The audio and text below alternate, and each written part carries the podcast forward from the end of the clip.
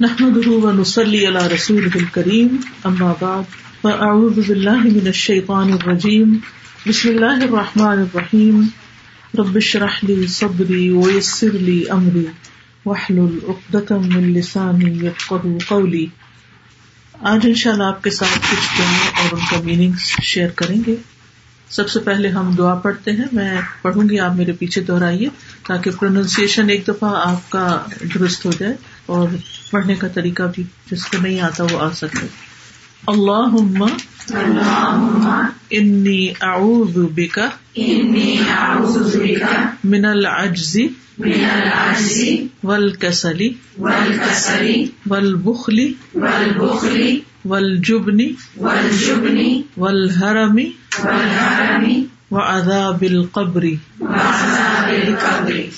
اللہم آتی نفسی آتی نفسی تقواها وزکها انت خیر من انت خیر من انت ولیها ومولاها انت اللہم اللہم انی اعوذ بک انی اعوذ بک من قلب لا يخشع من قلب لا يخشع ومن نفس لا تشبع ومن نفس لا تشبع وعلم لا ينفع وعلم لا ينفع ودعوة لا يستجاب لها ودعوة لا يستجاب لها اب انشاءاللہ ان کا میننگ وغیرہ پڑھیں۔ گے صحیح مسلم کی روایت میں آتا ہے۔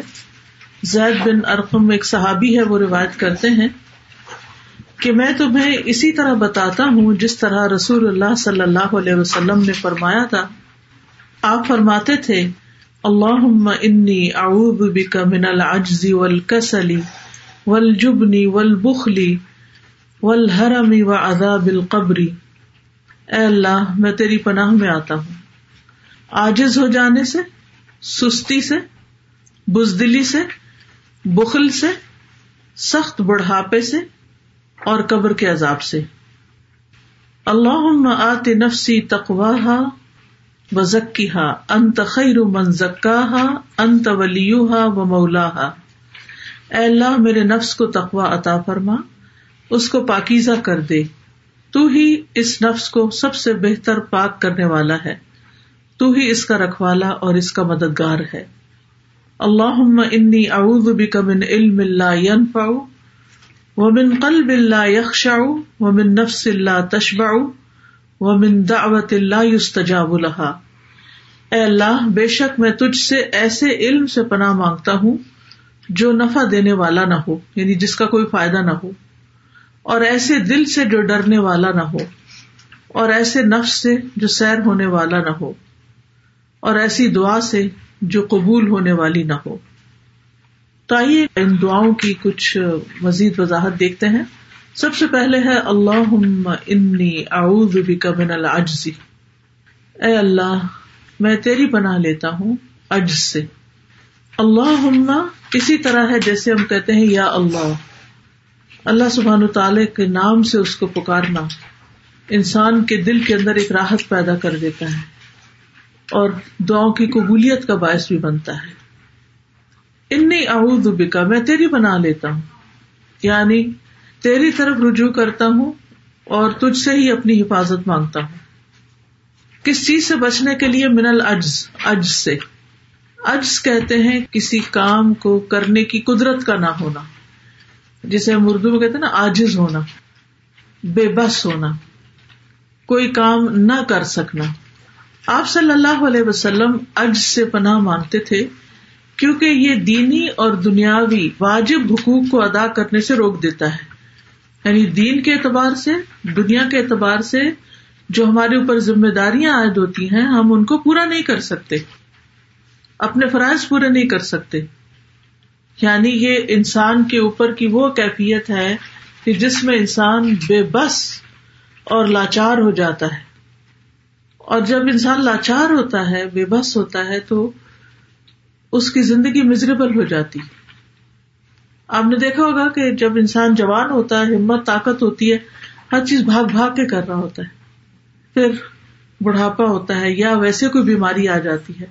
تو انسان کتنا لاچار ہو جاتا ہے کہ بعض اوقات پاس پڑی ہوئی چیز اٹھا نہیں سکتا، بعض اوقات بوٹل کو نہیں کھول سکتا، بعض اوقات اتنی بے بسی ہو جاتی ہے کہ انسان پاس رکھا پانی، منہ تک نہیں لے جا سکتا۔ دوسروں پر ڈپینڈنٹ ہو جاتا ہے۔ اس وقت انسان جسمانی طور پر تو کمزور ہوتا ہی ہے، لیکن روحانی طور پر، نفسیاتی طور پر بھی بہت ویک ہو جاتا ہے۔ بات بات پر پھر انسان کو رونا آتا ہے، مایوسی چھا جاتی ہے اور انسان کے اوپر غموں کے سائے منڈلانے لگتے ہیں۔ اس لیے اس کیفیت کی مذمت بھی کی گئی ہے اور اس سے پناہ بھی مانگی گئی ہے۔ اللہ سبحان تعالیٰ نے قرآن مجید میں ایک مثال بیان کی ہے۔ سورت النحل کی آیت سیونٹی فائیو میں آتا ہے، ضرب اللہ مثلا عبدا مملوکا لا يقدر على شيء اللہ نے ایک مثال بیان کی، ایک غلام کی، جو کسی کی ملکیت میں ہے، کسی چیز پر قدرت نہیں رکھتا۔ اس میں آپ دیکھیں کہ ایک غلام جو ہوتا ہے یا کسی کا ملازم یا سروینٹ جو ہوتا ہے عام طور پر اس کی اپنی کوئی مرضی نہیں ہوتی۔ یہاں پر تو خیر سبھی اپنا کام خود کر لیتے ہیں اور غلامی کا سلسلہ نہیں ہے یا اس طرح کی، لیکن ہماری جو جابس ہیں وہ بھی اس سے تھوڑی بہت ملتی جلتی ہیں کہ انسان بہت سی چیزوں میں اپنی مرضی نہیں کر سکتا۔ سروس یا سروینٹ ہونے کا مطلب کیا ہوتا ہے؟ کہ آپ اپنی مرضی سے اپنے اوقات کو چوز نہیں کر سکتے۔ اپنی مرضی سے اپنی ہالیڈیز نہیں بنا سکتے، اپنی مرضی سے بعض اوقات آپ کو بھوک بھی لگی ہے تو کھا نہیں سکتے۔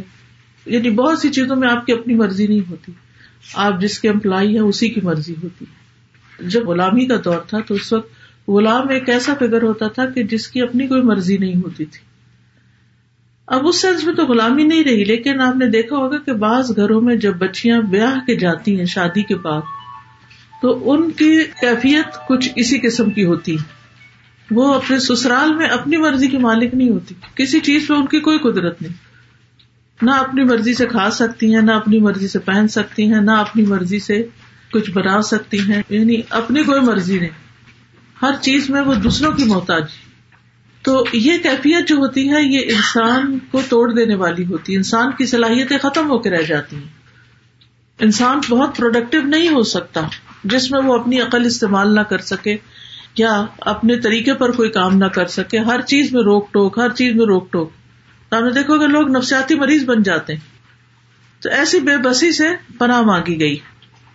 مومن جو ہے، وہ ہر اچھے کام میں اللہ سبحان تعالی سے مدد مانگتا ہے اور آجز نہیں ہوتا۔ ہاتھ پاؤں چھوڑ کے نہیں بیٹھ جاتا اور یہ نہیں کہتا، میں نہیں کر سکتا، مجھ سے نہیں ہوتا۔ وہ کمزور بھی ہو، وہ تھکا ہوا بھی ہو، پھر بھی اس کے اندر کا جذبہ نہیں تھکتا۔ ابو حرار رضی اللہ عنہ روایت کرتے ہیں کہ رسول اللہ صلی اللہ علیہ وسلم نے فرمایا، طاقتور مومن کمزور مومن سے بہتر ہے اور پسندیدہ ہے۔ اور ہر بھلائی میں ایسی چیز کی ہرس کرو جو تمہارے لیے نفع مند ہو۔ اور اللہ سے مدد طلب کرتے رہو اور اس سے آجز مت ہو۔ اور اگر تم پر کوئی مصیبت واقع ہو جائے تو یہ نہ کہو، کاش میں ایسا کر لیتا کیونکہ کاش کا لفظ شیطان کا دروازہ کھولتا ہے۔ بلکہ کہا کرو، قدر اللہ ہی وما شاہ افا اللہ کہ اللہ نے مقدر کر دیا جو اس نے چاہا، وہ کیا۔ تو اس سے یہ پتا چلتا ہے کہ طاقتور مومن کمزور مومن سے بہتر ہے۔ تو طاقتور کیا ہوتا ہے؟ جو اپنے سارے کام خود کر لیتا ہے، یا پھر اموشنلی اسٹرانگ ہوتا ہے مینٹلی اسٹرانگ ہوتا ہے فزیکلی اسٹرانگ ہوتا ہے۔ تو ایسا مومن جو ہے وہ دوسرے سے بہتر ہے، کیونکہ وہ اپنی زندگی کا، اپنے وقت کا، اپنی صلاحیتوں کا زیادہ بہتر فائدہ اٹھائے گا۔ اور پھر بھلائی میں ایسی چیز کی ہرس رکھو جو نفع مند ہے۔ احرس علامہ کا جس چیز سے فائدہ ہوتا ہو، اس کی تمنا رکھنی چاہیے، اس کو حاصل کرنے کی کوشش کرنی چاہیے۔ یعنی آجز ہو کے بیٹھ نہیں جانا چاہیے۔ اور اللہ سے مدد طلب کرتے رہو۔ جو کام نہ ہو، جہاں رکاوٹ آئے، وہاں دعا سے کام لو۔ لوگوں سے مشورہ کرو، طریقہ سیکھو، کام کرو اور آجز مت بن کے بیٹھ جاؤ۔ یہ اللہ کو پسند نہیں کہ انسان ہمت ہار کے بیٹھ جائے۔ یہ مت کہو کہ آئی کانٹ ڈو کیونکہ کچھ چیزیں تو انسان کو زندگی میں کرنی ہی ہوتی ہے نا اور کرنی چاہیے۔ ان کے بغیر تو نہ یہ زندگی اچھی گزرتی ہے، نہ آگے کی۔ تو اس لیے اگر انسان کے اندر ایسی کوئی کیفیت پیدا ہونے لگے تو اس کو چاہیے کہ اللہ کی مدد حاصل کرے۔ پھر اسی طرح اپنے نفس کے سامنے بھی آجز نہیں بننا چاہیے کہ انسان کا نفس انسان پہ غالب آ جائے۔ کیسے؟ جیسے غصہ آیا ہے تو انسان اس کو ٹھنڈا ہی نہ کر پائے۔ غم ہے تو اس سے نکل ہی نہ پائے۔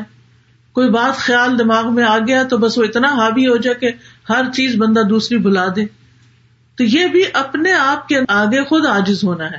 تو نبی صلی اللہ علیہ وسلم نے اس کے بارے میں فرمایا، ولا تاجز ان نفسک اپنے نفس کے آگے آجز مت بنو۔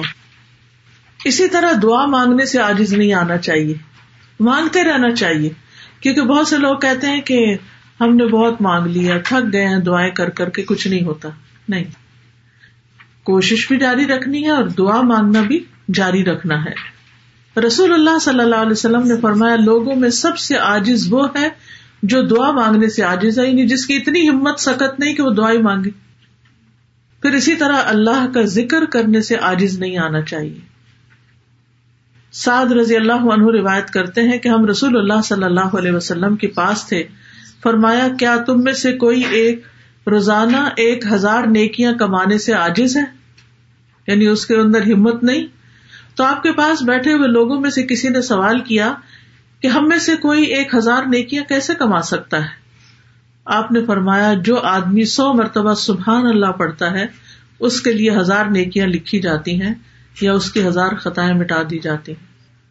اور اگر اسے کام کرتے کرتے تھک گئے ہیں، تو آپ کچن چھوڑ کے یا لانڈری کر رہے ہیں، صفائی چھوڑ، تھوڑی دیر کے لیے جسے کہتے ہیں نا، سانس لینا، سانس لینے بیٹھ جائیں، ریلیکس ہو کے سوفے پہ بیٹھ جائیں۔ آنکھیں بند کر لیں اور بیٹھ کے سو دفعہ سبحان اللہ کہ آپ کی تھکاوٹ بھی اتر جائے گی، آپ کے اندر ایک اسٹرینتھ ہوگی، آپ دوبارہ اٹھ کے خوشی سے مزید کام کرنے لگیں گے، تو وہ جو بیچ کی بریک ہوتی ہے نا، اس میں ذکر کیا کرے وہ ذکر جو ہے، وہ آپ کو بہت بہادر بنا دے گا، آپ کی ہمت بڑھا دے گا، آپ کو ریلیکس کر دے گا۔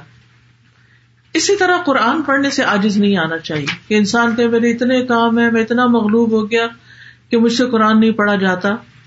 پھر بے بسی کا حل کیا ہے؟ اللہ کی قوت اور اللہ کی قدرت اور اللہ کی جو کمال درجے کی صفات ہیں، ان کا سہارا پکڑنا اور ان کی طرف یعنی اللہ سبحان تعالیٰ کی طرف رجوع کرنا اور دعا کرنا۔ پھر اسی طرح یہ ہے کہ ذکر کی کثرت، اس سے انسان کے اندر قوت پیدا ہوتی ہے اور انسان بہتر سے بہتر کام کرنے کے قابل ہوتا ہے۔ دوسری چیز جہاں پر جو آپ دیکھ رہے ہیں وہ ہے ولکسلی اور کسل سے اللہ کی پناہ مانگتا ہوں۔ کسل کہتے ہیں کسی کام پر قدرت ہونے کے باوجود اس کو بوجھل خیال کرتے ہوئے نہ کرنا۔ اور جس کیا تھا کرنے کے قابل ہی نہ ہونا۔ اور کسل کیا ہے؟ سستی کیا ہے؟ کر سکتے پھر نہیں کر رہے۔ جان بوجھ کے۔ اس سے بھی پناہ مانگی گئی۔ اور یہ صفت بھی قابل مذمت ہے۔ کہ انسان کا نفس کسی خیر کے کام کی طرف بڑھے ہی نہ۔ قرآن مجید میں سستی منافقین کی صفت بیان کی گئی ہے۔ قرآن مجید میں آتا ہے بلا یا اللہ وحم کو سالہ کہ منافق جو ہے وہ نماز پڑھنے کو نہیں آتے مگر سستی کرتے ہوئے، سست ہوتے ہوئے۔ اور اجز اور کسل کا آپس میں ایک تعلق بھی ہے۔ اجز کا مطلب مفید تدبیر پر قدرت نہ ہونا۔ یہ ابن قیم کا قول ہے۔ اور کسل کا مطلب ہے مفید تدبیر کا ارادہ ہی نہ ہونا۔ یعنی عجز کیا ہے کہ آپ کی ہمت ہی کوئی نہیں، آپ واقعی نہیں کر سکتے۔ اور کسل کیا کر سکتے ہیں پر آپ کرنا نہیں چاہتے۔ سستی کرتے ہیں۔ اور یہ دونوں چیزیں جو ہیں یہ برائیوں کے دروازے کھول دیتی ہیں۔ بعض اوقات انسان کی عقل میں سستی ہوتی ہے یعنی عقل سست ہوتی ہے۔ اور وہ کس طرح؟ کہ انسان اللہ تعالی کی نعمتوں کو دیکھ نہیں پاتا۔ ان میں غور و فکر نہیں کرتا، سوچ بچار نہیں کرتا پلاننگ نہیں کرتا ڈسیزن میکنگ نہیں ہوتی۔ کیا ہے؟ میرا دماغ نہیں کام کرتا۔ آج ہو کے بیٹھ جاتے ہیں بازو کا پھر اسی طرح جو چیزیں انسان کی حالت کو درست کرتی ہیں، ان چیزوں میں سوچنا چھوڑ دینا۔ تو یاد رکھیے کہ وہ انسان پیچھے رہ جاتا ہے، وہ گھرانہ پیچھے رہ جاتا ہے، وہ قوم پیچھے رہ جاتی ہے کہ جس کے اندر سستی ہوتی ہے۔ کیونکہ پھر انسان آگے بڑھنے کی کوشش ہی نہیں کرتا۔ تو عقل کی سستی اور دوسرے ہے جسم کی سستی۔ فزیکلی لیزی ہونا۔ اور اس سے بھی انسان کام نہیں کر سکتا۔ اب دیکھیے کہ کتنے ہی کام ایسے ہیں جو فزیکل اسٹرینتھ چاہتے ہیں، بھاگ دوڑ چاہتے ہیں۔ فیکٹریوں میں کتنی بھی مشینیں ہوں، انسانی ہاتھ کے بغیر کام نہیں چلتا۔ اب پیکنگ ساری انسان کر رہے ہوتے ہیں۔ اور دیکھیے بعض اوقات مشین بھی کام کری تو اس کے پیچھے انسان کو اپنی ایفرٹ لگانی پڑتی۔ کبھی ذہن لگانا پڑتا ہے اور کبھی ہاتھ لگانا پڑتا ہے۔ تو اسی طرح گھر کے کام کاج میں بھی آپ دیکھیں کہ انسان فزیکلی اگر فٹ نہ ہو تو بہت سے کام وہ کر ہی نہیں سکتا۔ تو اس لیے اس سے بھی پناہ مانگی گئی۔ قرآن مجید میں منافقین ہی کی صفات میں آتا ہے کہ وہ صدقہ کرتے ہوئے ناپسندیدگی کا اظہار کرتے ہیں اور نماز میں سستی کرتے ہیں اور لوگوں کو دکھاوا کرتے ہیں۔ یعنی کوئی اچھا کام کرتے نہیں، اگر کرتے ہیں تو دکھاوے سے کرتے ہیں۔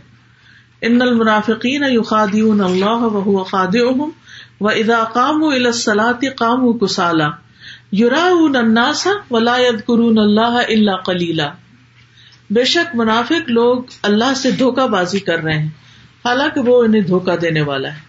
جب وہ نماز کے لیے کھڑے ہوتے ہیں تو سست ہو کر کھڑے ہوتے ہیں۔ لوگوں کو دکھاوا کرتے ہیں۔ اللہ کو یاد نہیں کرتے مگر بہت کم۔ سستی کیوں پیدا ہوتی ہے؟ سستی پیدا ہوتی ہے اپنے فرائض میں غفلت کرنے سے۔ مثلاً اگر آپ صبح کی نماز نہیں پڑھتے، تو صبح کے وقت اگر آپ سوتے رہتے ہیں اور دن چڑھ جاتا ہے، تو حدیث میں آتا ہے کہ شیطان جو ہے تم میں سے ہر ایک کے گردن پر تین گرے لگاتا ہے۔ یعنی گردن پر جب سو جاتا تو تین گرے لگاتا ہے۔ اور پھر اس کے اوپر پھونک بھی مارتا ہے اور انسان جب اٹھنے کی کوشش کرتا ہے تو وہ کہتا بھی رات لمبی سوئے رہو سوئے رہو۔ ابھی ہے ٹائم، اور سو جاؤ۔ اور پھر اس کی آنکھ لگ جاتی ہے اور پھر سورج نکل آتا ہے اور وہ سویا کا سویا رہ جاتا ہے۔ تو آپ نے فرمایا کہ جو شخص اٹھتا ہے، اللہ کا ذکر کرتا ہے تو ایک گرا کھل جاتی پھر جب وزو کرتا ہے تو دوسری گرا کھل جاتی اور جب نماز پڑھتا تو تیسری کھل جاتی اور اس طرح وہ ایکٹیولی دن کا آغاز کرتا ہے اور حشاش بشاش اٹھتا ہے، ورنہ اس کی صبح نفس کی خباست اور سستی کے ساتھ ہوتی۔ اور خاص طور پر جو لوگ نماز پڑھنے والے ہیں اگر کسی دن کسی وجہ سے ان کی آنکھ نہ کھلے، تو ان کو اچھی طرح پتا ہے کہ وہ دن پھر کیسا ہو گئے ایسا لگتا ہے ڈس اورینٹیڈ ہو گئے کوئی چیز سمجھ نہیں آ رہی، کیا کرنا ہے؟ ہر کام اپنے وقت سے ہل گیا روٹین میں خلل آ گیا۔ تو اس لیے اس سے بچنا چاہیے۔ پھر اسی طرح کچھ لوگ نمازوں میں سستی کے علاوہ جمعے تک میں سستی کر لیتے ہیں۔ تو جو شخص جمعہ چھوڑ دے سستی کی وجہ سے، اس کے دل پہ مہر لگ جاتی۔ پھر آئندہ کے لیے اس کا اور زیادہ نماز پڑھنے کو دل نہیں چاہتا۔ ہم بعض اوقات کہتے ہیں نا کہ بچے جو ہیں وہ نماز نہیں پڑھتے، یوں لگتا ہے ان کے دلوں پہ مہر لگی ہوئی ہے۔ وہ اسی طرح ہوتا ہے فجر کے وقت نہیں اٹھے، جمعے کو نہیں گئے وہ نیکی کے کام جب چھوڑنا شروع کر دیتے ہیں تو پھر وہ پیچھے کے پیچھے ہی رہتے چلے جاتے ہیں۔ سستی کا علاج کیا ہے؟ سستی کا علاج یہ ہے کہ انسان نیکیوں میں سبقت کرے، نیکی کے کاموں میں جلدی کرے، آگے بڑھے۔ فس طبق الخیرات، قرآن میں آتا ہے۔ نماز کو اول وقت میں پڑھے کیونکہ آپ نے دیکھا ہوگا کہ جب اذان ہوتے ہی آپ پڑھ لیتے ہیں تو آپ کی نماز اور طرح کی ہوتی، اور جب آپ ڈیلے کرتے رہتے ہیں تو پھر وہ کہتے ہیں نا، ویلے دی نماز سے کبیلے دیا ٹکرا بس پھر وہ ٹکرے مار کے انسان اٹھ جاتا ہے۔ نماز کا وقت شروع ہوتے ہی کوشش یہ کرنی چاہیے کہ سارے کام انسان چھوڑ دے۔ پہلے نماز ادا کر لے، بعد میں آ کے باقی کام کر لے۔ حضرت عائشہ کہتی ہیں کہ نبی صلی اللہ علیہ وسلم اپنے گھر کا کام کاج اور گھر والوں کی خدمت کیا کرتے تھے۔ پھر جب نماز کا وقت ہوتا تو کام کاج چھوڑ کر نماز کے لیے چلے جاتے تھے۔ یعنی اپنے گھر کے کاموں میں مصروف ہیں۔ ادھر آزان ہوئی، سب کچھ چھوڑا، گئے نماز کو۔ ہم خواتین کو چونکہ جماعت میں نہیں جانا ہوتا تو ہم کہتے اچھا ابھی رجیب سمیٹ لوں، کچن سمیٹ لوں، ایسا کر لوں، ویسا کر لوں۔ کرتے کرتے اتنے تھک جاتے ہیں کہ پھر جا کے جب نماز پڑھتے ہیں تو اس وقت پھر آدھے تو سو ہی رہے ہوتے ہیں، خاص طور پر جیسے رات کی نماز ہے۔ ویسے تو لیٹ پڑھنے کی ہے۔ پھر اپنا وقت مفید کاموں میں لگانا، اس سے بھی سستی دور ہوتی ہے۔ لایانی چیزوں سے بچنا۔ ایسے ٹی وی کے آگے بیٹھا رہنا۔ آپ نے دیکھا ہوگا اسے کہ خواہ مخواہ کی سستی ہونے لگتی ہے۔ اچھا یہ دیکھ لوں، وہ دیکھ لوں، کبھی ایک چینل گھما کبھی دوسرا۔ پھر اسی طرح فیس بک پہ بیٹھے اس کی کیا پوسٹ ہے؟ اس کی کیا بھلا کیا اس سے حاصل؟ اس سے اچھا کوئی کتاب پڑھ لے۔ مجھے بعض اوقات واقعی سمجھ نہیں آتی کہ لوگ یہ دیکھ، اس کو لائک کر، اس پہ کمنٹ کر۔ بعض اوقات نہ جان، نہ پہچان، ادھر سے ادھر سے، ادھر۔ اور بعض لوگ تو ڈیمانڈ کر رہے ہوتے ہیں کہ اس کو لائک کر لیں، اس کو سبسکرائب کر لیں، منتیں کر رہے ہوتے ہیں۔ آپ اگر اس قابل ہیں کہ آپ اچھا نفع مند علم شیئر کر رہے ہیں، تو لوگ خود ہی لائک کر لیں گے۔ آپ کو کہنے کی کیا ضرورت ہے؟ یعنی آج کے دور کا بہت بڑا فتنا ہے۔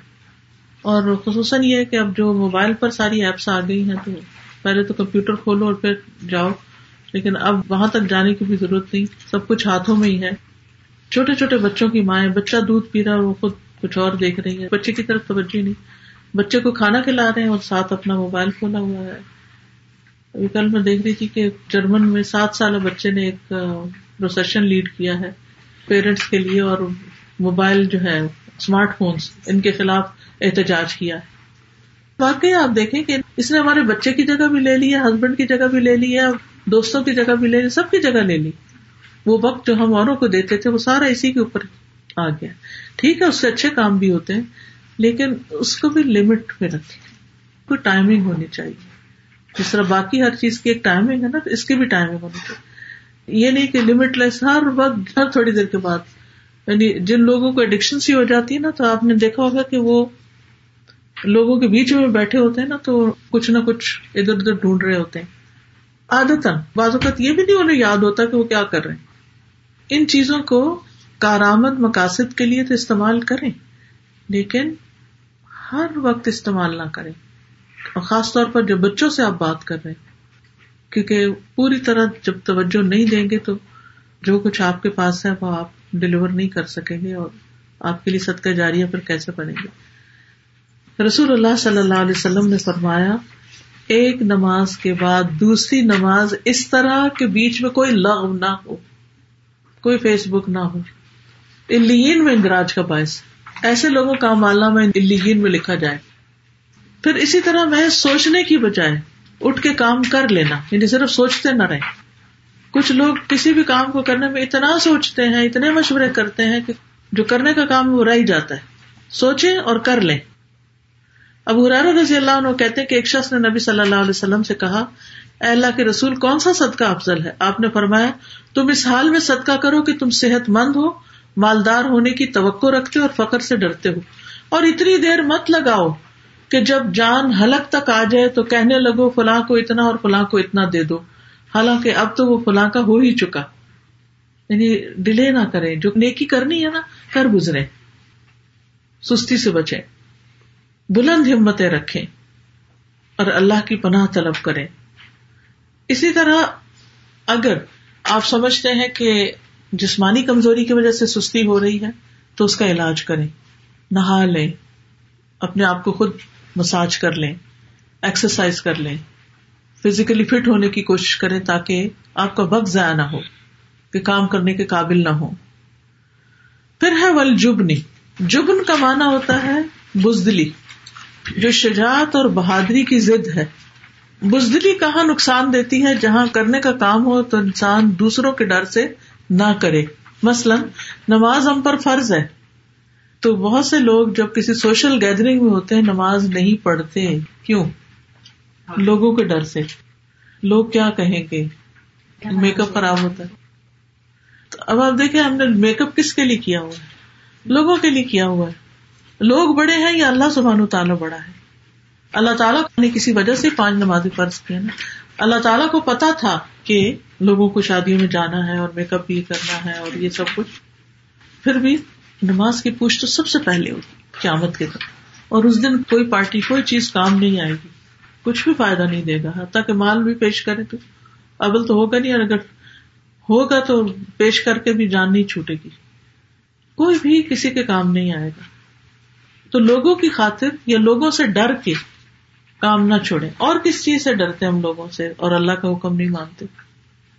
بہت سی رسمیں جن کی کوئی تک نہیں بنتی، کوئی سینس نہیں بنتی، اس پہ اپنا وقت اور مال خرچ کرتے ہیں صرف لوگوں کو خوش کرنے کے لیے۔ لوگ کیا کہیں گے؟ کوئی فوت ہو جاتا ہے تو بعض اوقات ایسے کام کرتے ہیں جو نہیں کرنے چاہیے۔ لیکن کیوں کرتے ہیں؟ لوگ ناراض ہو جائیں گے۔ امپریشن خراب ہو جائے گا۔ اور حجاب نہیں کرتے، پردہ نہیں کرتے کہ لوگ کیا کہیں گے؟ اور میں تو کینیڈا میں رہتی ہوں تو یہاں تو اور بھی مشکل ہو گیا۔ اپنے ملکوں میں بھی بہت لوگ نہیں کرتے، لیکن یہ کہ یہاں آ کر اور بزدلی کی علامت ہوتی ہے کہ نہیں، لوگ مجھے ہراس کریں گے، خاص طور پہ work place per. I want to fit in the system تو یہ بزدلی جو ہے، انسان کو نیکی کے کاموں سے روک دیتی ہے، امر بال معروف اور نئی انل منکر سے روک دیتی ہے۔ یعنی کسی کو آپ نے نیکی کی بات بتانی ہے تو آپ نہیں بتاتے۔ کیوں نہیں بتاتے؟ آپ کو ڈر لگتا ہے کہ یہ کہ گئی تو ملانی ہوگی یا ناراض ہو جائیں گی۔ کوئی شخص غلط کام کر رہا تو آپ اس کو نہیں روک دے، اس لیے کہ وہ مائنڈ کر جائیں گے۔ اور پھر کیا کرتے ہیں؟ بزدل اتنے ہوتے ہیں، سامنے تو کچھ نہیں کہتے، پیچھے جا کے گیبت کر رہے ہوتے ہیں۔ یعنی انسان کے اندر ایک ضمیر تو ہے، دیکھتا ہے کہ یہ شخص غلط کر رہا ہے اور اس کو برا بھی لگتا ہے، لیکن اس کے ڈر سے اس کو کہتے کچھ نہیں۔ اور جب وہ ہٹتا ہے تو پھر دوسرے سے کہتے، تم نے دیکھا یہ کیا کر رہا تھا؟ اور جو لمبی کہانی شروع کر دیتے ہیں غیبت بری، یہ سب بزدلی کی علامت ہے۔ تو اس لیے بزدلی سے بھی پناہ مانگی گئی۔ رسول اللہ صلی اللہ علیہ وسلم نے فرمایا، تمہارے یہ نصب نامے کسی کے لیے گالی کا سبب نہیں ہے۔ تم سب آدم کی اولاد ہو۔ یعنی فلاں ذات فلاں ذات، یہ کوئی ذات گالی نہیں ہے۔ سب ایک ہی باپ کی اولاد ہے۔ اور ایک دوسرے کے قریب ہو۔ دین یا عمل سالے کے علاوہ کسی وجہ سے کسی پر کسی کو کوئی فضیلت حاصل نہیں۔ یعنی اللہ کی نگاہ میں وہ بڑا ہے جس کے اندر تقوی زیادہ ہے، جس کے پاس نیک عمل زیادہ ہے۔ اس کا درجہ وہاں زیادہ ہے۔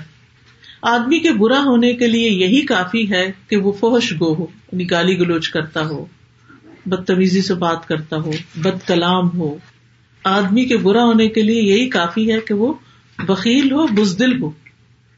تو بزدلی انسان کا امیج خراب کرتی ہے۔ بزدلی انسان کو بد اخلاق بناتی ہے۔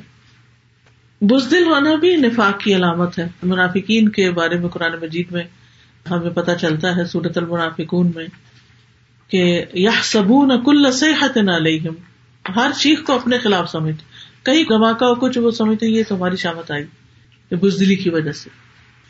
بزدلی کی وجہ کیا ہوتی ہے؟ بنیادی طور پر دنیا کی محبت۔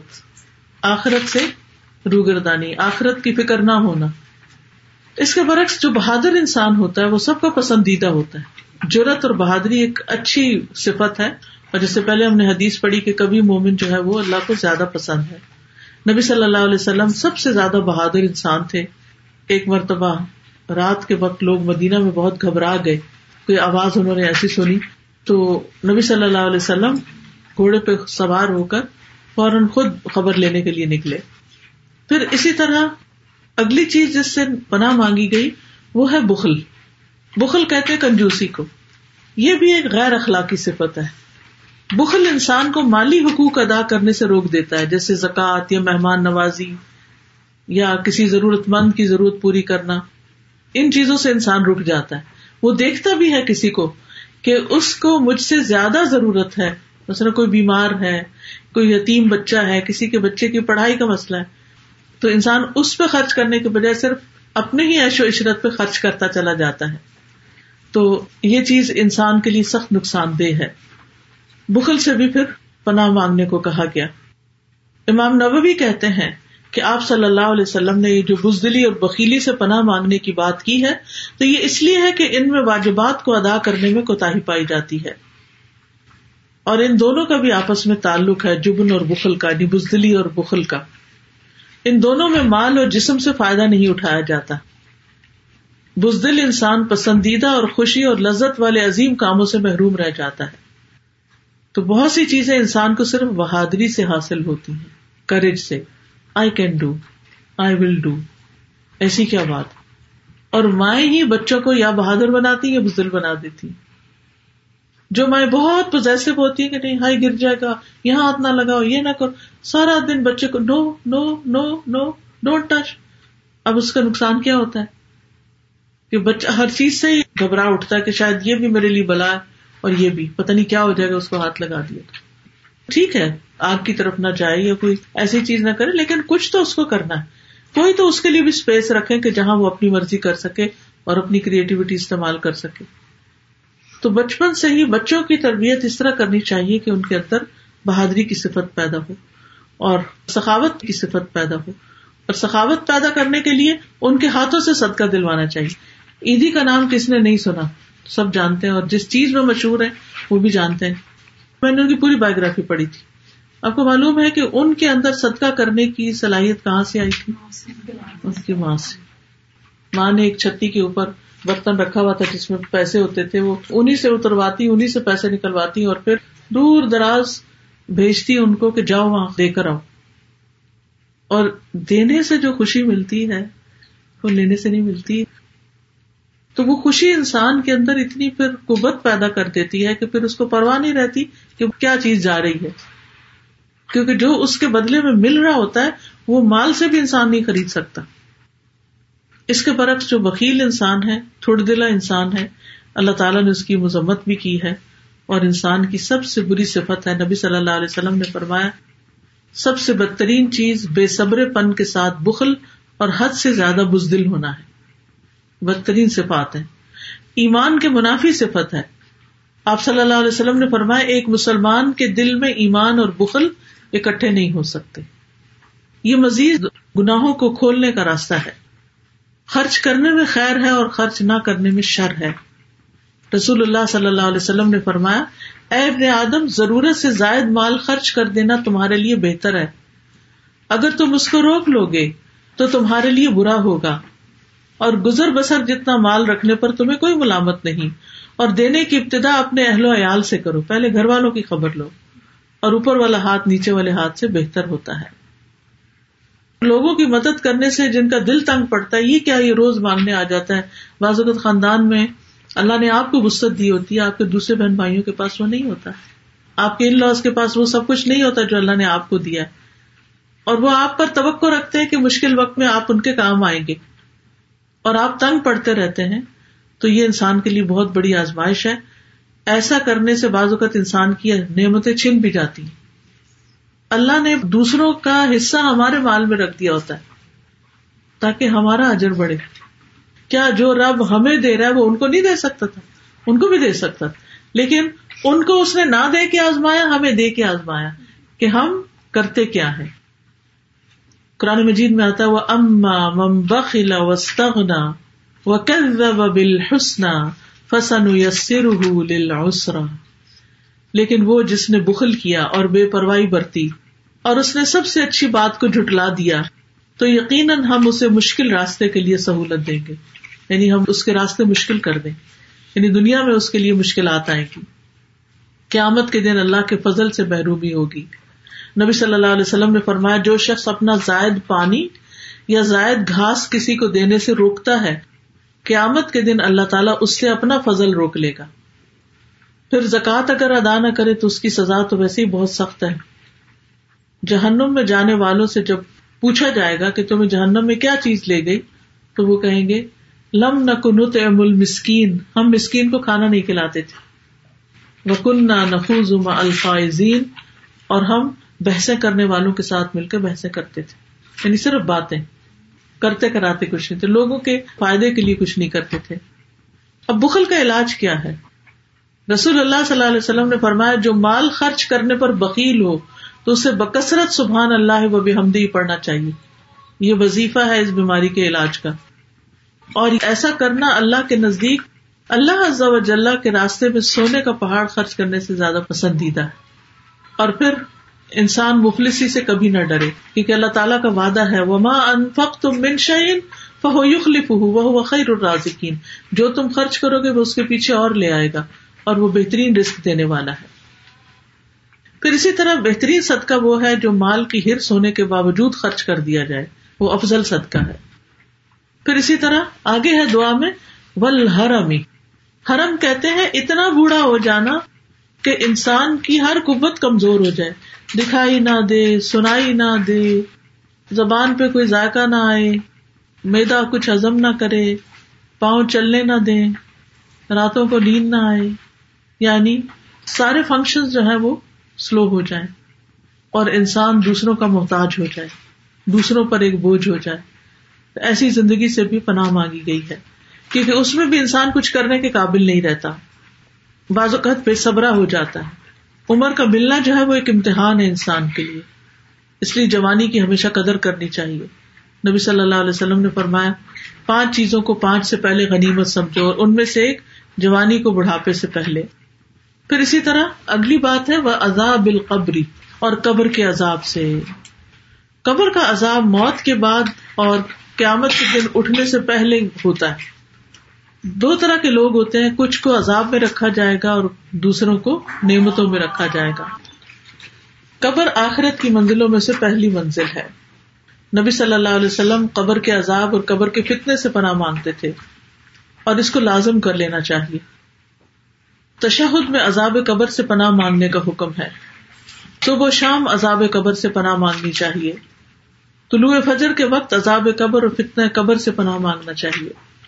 عبداللہ بن قاسم کہتے کہ نبی صلی اللہ علیہ وسلم کی ایک پڑوسی خاتون نے مجھے بتایا کہ وہ طلوع فجر کے وقت رسول اللہ صلی اللہ علیہ وسلم کو یہ کہتے ہوئے سنتی تھی اللہ من عذاب القبر و من فتنة القبر۔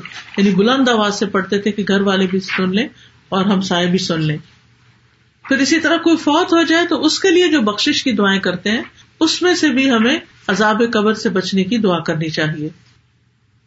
دوسری دعا ہے اللہ آت نفسی تقوا اے اللہ، میرے نفس کو اس کا تقوا عطا کر۔ وزک کی ہاں اور اس کو پاک کر دے۔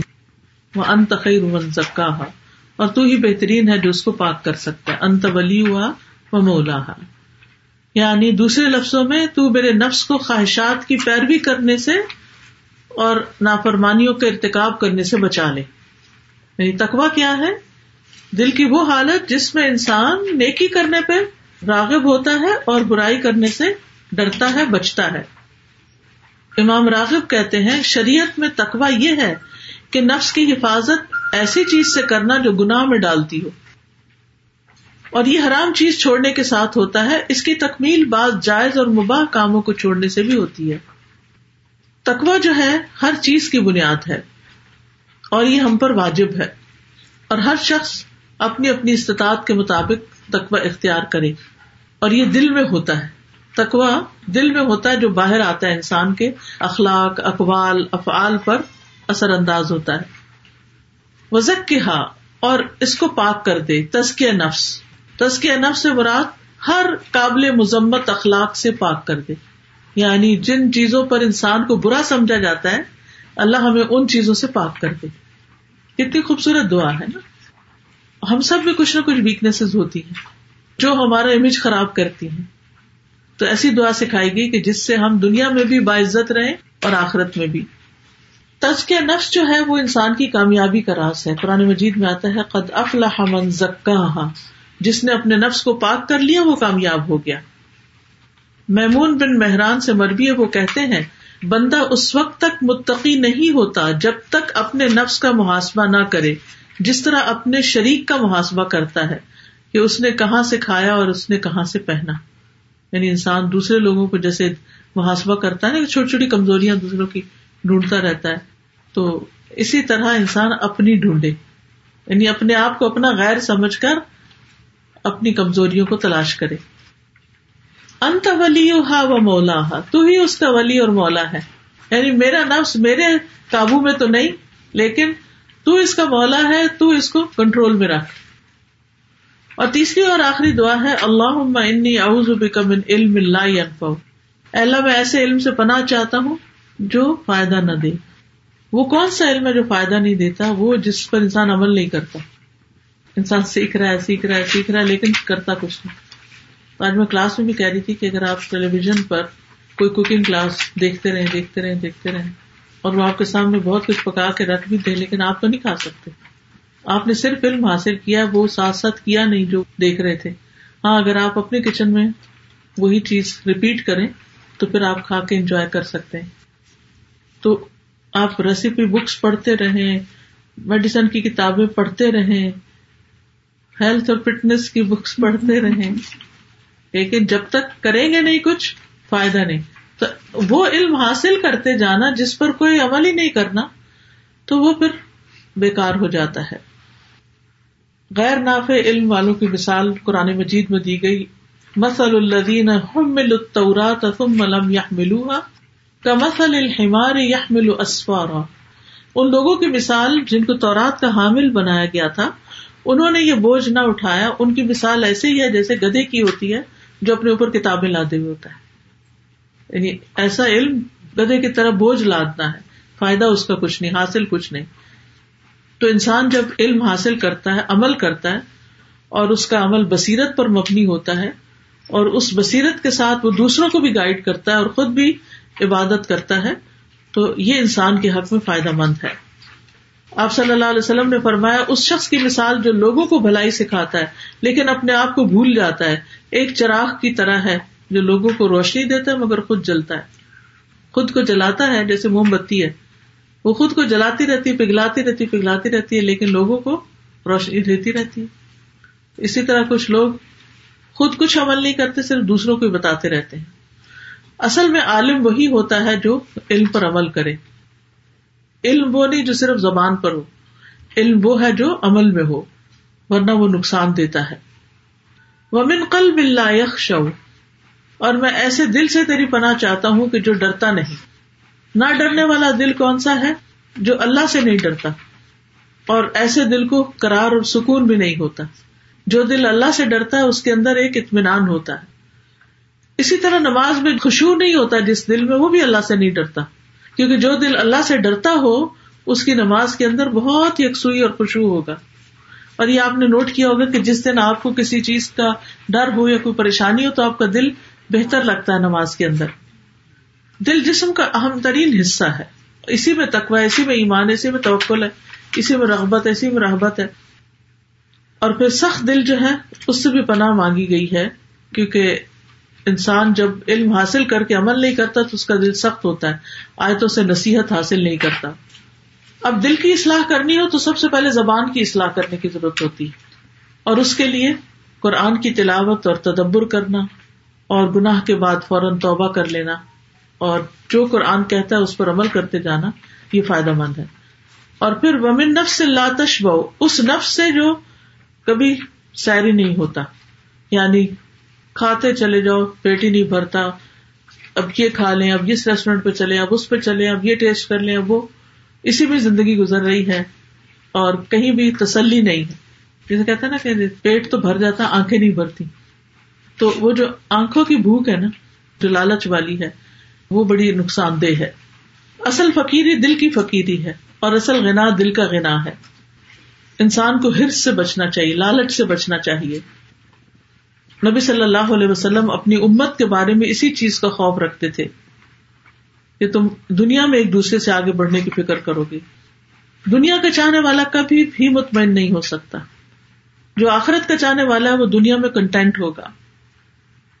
آپ صلی اللہ علیہ وسلم نے فرمایا کہ ابن آدم کے پاس مال کی دو وادیاں تو تیسری کا خواہش مند ہوگا۔ ابن آدم کا پیٹ مٹی کے سوا اور کوئی چیز نہیں بھر سکتی۔ تو نفس کی ہرس کیسے دور کی جائے؟ نفس کے خلاف جہاد کر کے، دل میں تقوا پیدا کر کے، دنیا کی محبت کم کر کے، آخرت کو یاد کر کے، دنیا سے بے نیاز ہو کر کنات پسندی، کم چیزوں پہ راضی ہو جانا۔ ومن دعوت اللہ سجاب اللہ اور اس دعا سے جو قبول نہیں کی جائے گی۔ یعنی ہم بازو کو دعائیں مانگتے رہتے مانگتے رہتے، لیکن وہ اوپر ہی نہیں اٹھتی۔ یعنی اس کا دوسرا معنی کیا ہے؟ کہ اللہ میری دعاؤں کو قبولیت عطا فرما ایسی دعا کرنے کی توفیق دے جو تیرے حضور قبول ہو جائے پھر اسی طرح کچھ دعائیں ایسی ہیں جو اللہ تعالیٰ کو پسند نہیں۔ جیسے رشتے داروں کے خلاف یا کسی کے لیے بد دعائیں وغیرہ بلا وجہ، تو وہ بھی انسان کے لیے نقصان دہ ہے۔ دعا کی قبولیت میں جو رکاوٹ ہوتی ہے، وہ نفس کی غفلت ہوتی ہے، جلد بازی ہوتی ہے، حرام کمائی ہوتی ہے۔ نیکی کا حکم نہ دینا اور برائی سے نہ روکنا ہوتا ہے۔ اور پھر نہ سمجھ لوگوں کو مال کا اختیار دینے والے کی دعا جو ہے وہ اس کے بارے میں بھی آتا ہے۔ تو بہرحال ہم سب کو اخلاقی برائیوں سے بچنے کے لیے دعا کرنی چاہیے۔ جی۔ آپ نے کہا تھا کہ سبحان اللہ کا ورک کریں ہنڈریڈ ٹائم تو آپ کو ایک ہزار لے کے ملے گی۔ سپوز کرے ہم کبھی کسی سے بات کرتے ہوئے ہم لوگ سبحان اللہ پڑھ رہے ہیں۔ ہاں جی۔ مطلب یہ بھی ہو سکتا ہے ہو سکتا ہے۔ مثلاً تصویر آپ کے پاس آپ پڑھ رہے ہیں اور ابھی پچاس پہ پہنچے ہیں تو بیٹا آ گیا وہ کوئی مانگ رہا ہے آپ سے۔ اب آپ یہ تو نہیں کر چپ چپ چپ۔ اس کو جلدی ہے اسے گاڑی کی چابی چاہیے۔ اور لیٹ ہو رہا ہے تو اب آپ یہ تو نہیں کہہ سکتے۔ آپ جہاں ہے اس کو وہی نشان لگا کے اٹھے چیز دے دیں یا بات کر لیں اور دوبارہ وہیں سے شروع کر لیں۔ اس سے کوئی فرق نہیں پڑتا کہ آپ ایٹ اسٹریچ پڑھتے ہیں یا بریک کر کے پڑھتے ہیں۔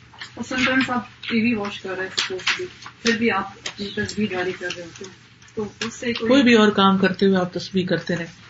کھانا پکاتے ہوئے واک کرتے ہوئے ڈسٹنگ کرتے ہوئے، چیزیں سمیٹتے ہوئے، ساتھ ساتھ. ایون بعض اوقات یہ ہوتا ہے کہ کوئی فون کرتا ہے آپ کو، وہ اتنی لمبی باتیں کرتا ہے اور اتنی ریپیٹیشن ہوتی ہے اس میں کہ انسان سوچتا ہے کہ اتنا وقت ضائع ہو رہا ہے، لیکن دوسرے شخص کا غم یا دکھ بھی اتنا زیادہ ہوتا ہے کہ وہ بھی سننا پڑتا ہے. تو ایسے میں بھی انسان کو جب مومنٹ یو ریئلائز کہ آپ کا وقت ضائع ہو رہا ہے، ساتھ ہی کوئی ذکر شروع کر دیں کہ زندگی بہت چھوٹی ہے. کل قیامت کے دن بہت حسرتیں ہوں گی. اس وقت پر خاص طور پر جس کو ضائع کیا اور جس کا آخرت میں کچھ فائدہ نہیں نکلا، کچھ حاصل نہیں ہوا۔ دیکھیے دنیا میں پانچ ڈالر بھی کھو جائے نا، تو بے چینی لگ جاتی ہے۔ اور آخرت میں جا کے جب ہم اپنا نام اعمال دیکھیں گے اور اس میں ضائع کیے ہوئے اوقات کو دیکھیں تو کتنی ریگریٹ ہوگی۔ کہ کاش اس میں کچھ کر لیتے تو آج اس آگے کی منزل پہ ہوتے۔ میرا ایک ہے مسجد جب جاتے ہیں تو دو رکعت نفل پڑھتے ہیں۔ اثر اور بیچ میں اگر ہم مسجد پہنچتے ہیں تو ہم پڑھ سکتے جی ہاں وہ مسجد کا تحفہ ہوتا ہے تحیت المسد ہوتا ہے وہ سبب کی نماز ہوتی ہے تو وہ پڑھ سکتے ہیں جا کے۔ بچپن میں یہ سنا تھا نا کہ اثر اور مغرب کے بیچ میں سجدہ نہیں۔ عام نوافل نہیں پڑھ سکتے جیسے ہم نے ویسے ہی کوئی نوافل پڑھنے ہیں جیسے مغرب کے بعد پڑھتے ہیں یا ظہر کے بعد پڑھتے ہیں تو اثر کے بعد اس طرح کے نوافل نہیں ہے لیکن اگر آپ حرم میں ہیں آپ نے طواف مکمل کر لیا اور نفل پڑھنے آپ پڑھ سکتے آپ وہاں اگر گئے تو دیکھا بھی ہوگا کہ لوگ این مغرب سے دو منٹ پہلے تک بھی نماز پڑھ رہے ہوتے ہیں۔ وہ کوئی فرض نماز نہیں ہوتی، وہ طواف کے نوافل ہوتے کیونکہ اگر انسان اس کو روک لے کے گھنٹہ اور گاڑی جا رہی ہو، فلائٹ جا رہی ہو، تو وہ تو پھنس گیا نا انسان۔ تو اس طرح سے ہماری شریعت نے ہم پر سختی نہیں کی۔ آپ اس کو ادا کر کے دوسروں کے ساتھ پھر یعنی ایک تو یہ ہے کہ آپ جائیں اور نفل پڑے بغیر نکل آئے اور ایک یہ کہ مسجد کا حق دے کر آئے جی آپ دعا کی کی بات ہو رہی تھی، جیسے دعا کون سی جو آپ کی نیکیاں بھی ایلیویٹ کرتی نا آپ کی دعا کو۔ ہوں۔